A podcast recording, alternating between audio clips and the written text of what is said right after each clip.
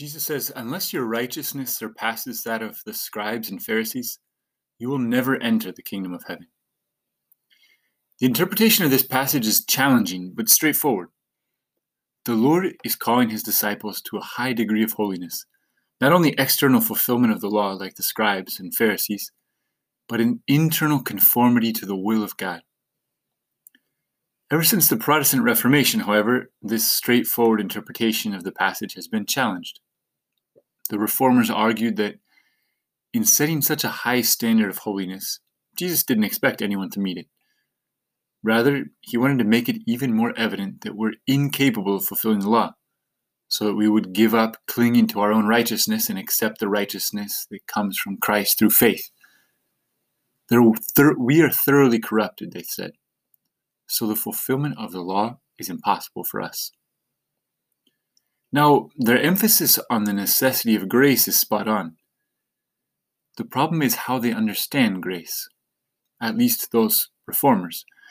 For the reformers, grace is a legal fiction. It's God graciously calling us righteous, although we remain as sinful as ever. As Catholics, we take Jesus at his word he is calling us to holiness. It's true that we can't accomplish that on our own. On our own, we can't fulfill the external precepts of the law, let alone this interior law that Christ promulgates in the Sermon on the Mount. But what we can't accomplish on our own, we can accomplish by the power of His grace. It doesn't usually happen in a flash, but through the gradual influence of the Holy Spirit in our souls, we are truly transformed by grace and we can begin to fulfill the law of God, not only going through the motions, but from the heart. The first commandment that Jesus takes, interiorizes, and elevates is the commandment not to kill. Not only are we to avoid killing, we are to purge our hearts of hatred and anger.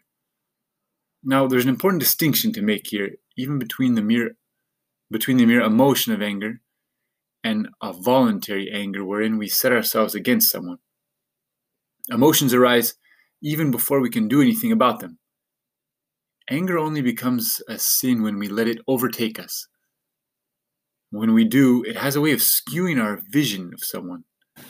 We lose perspective, and that person becomes, in our mind, a fool, or a hypocrite, or a narcissist. Jesus says, Be careful, don't do that. We can frankly acknowledge that someone has done us wrong without reducing that person to one evil quality. So we have to overcome our hearts by grace, by asking the Lord for patience, and by making many acts of love.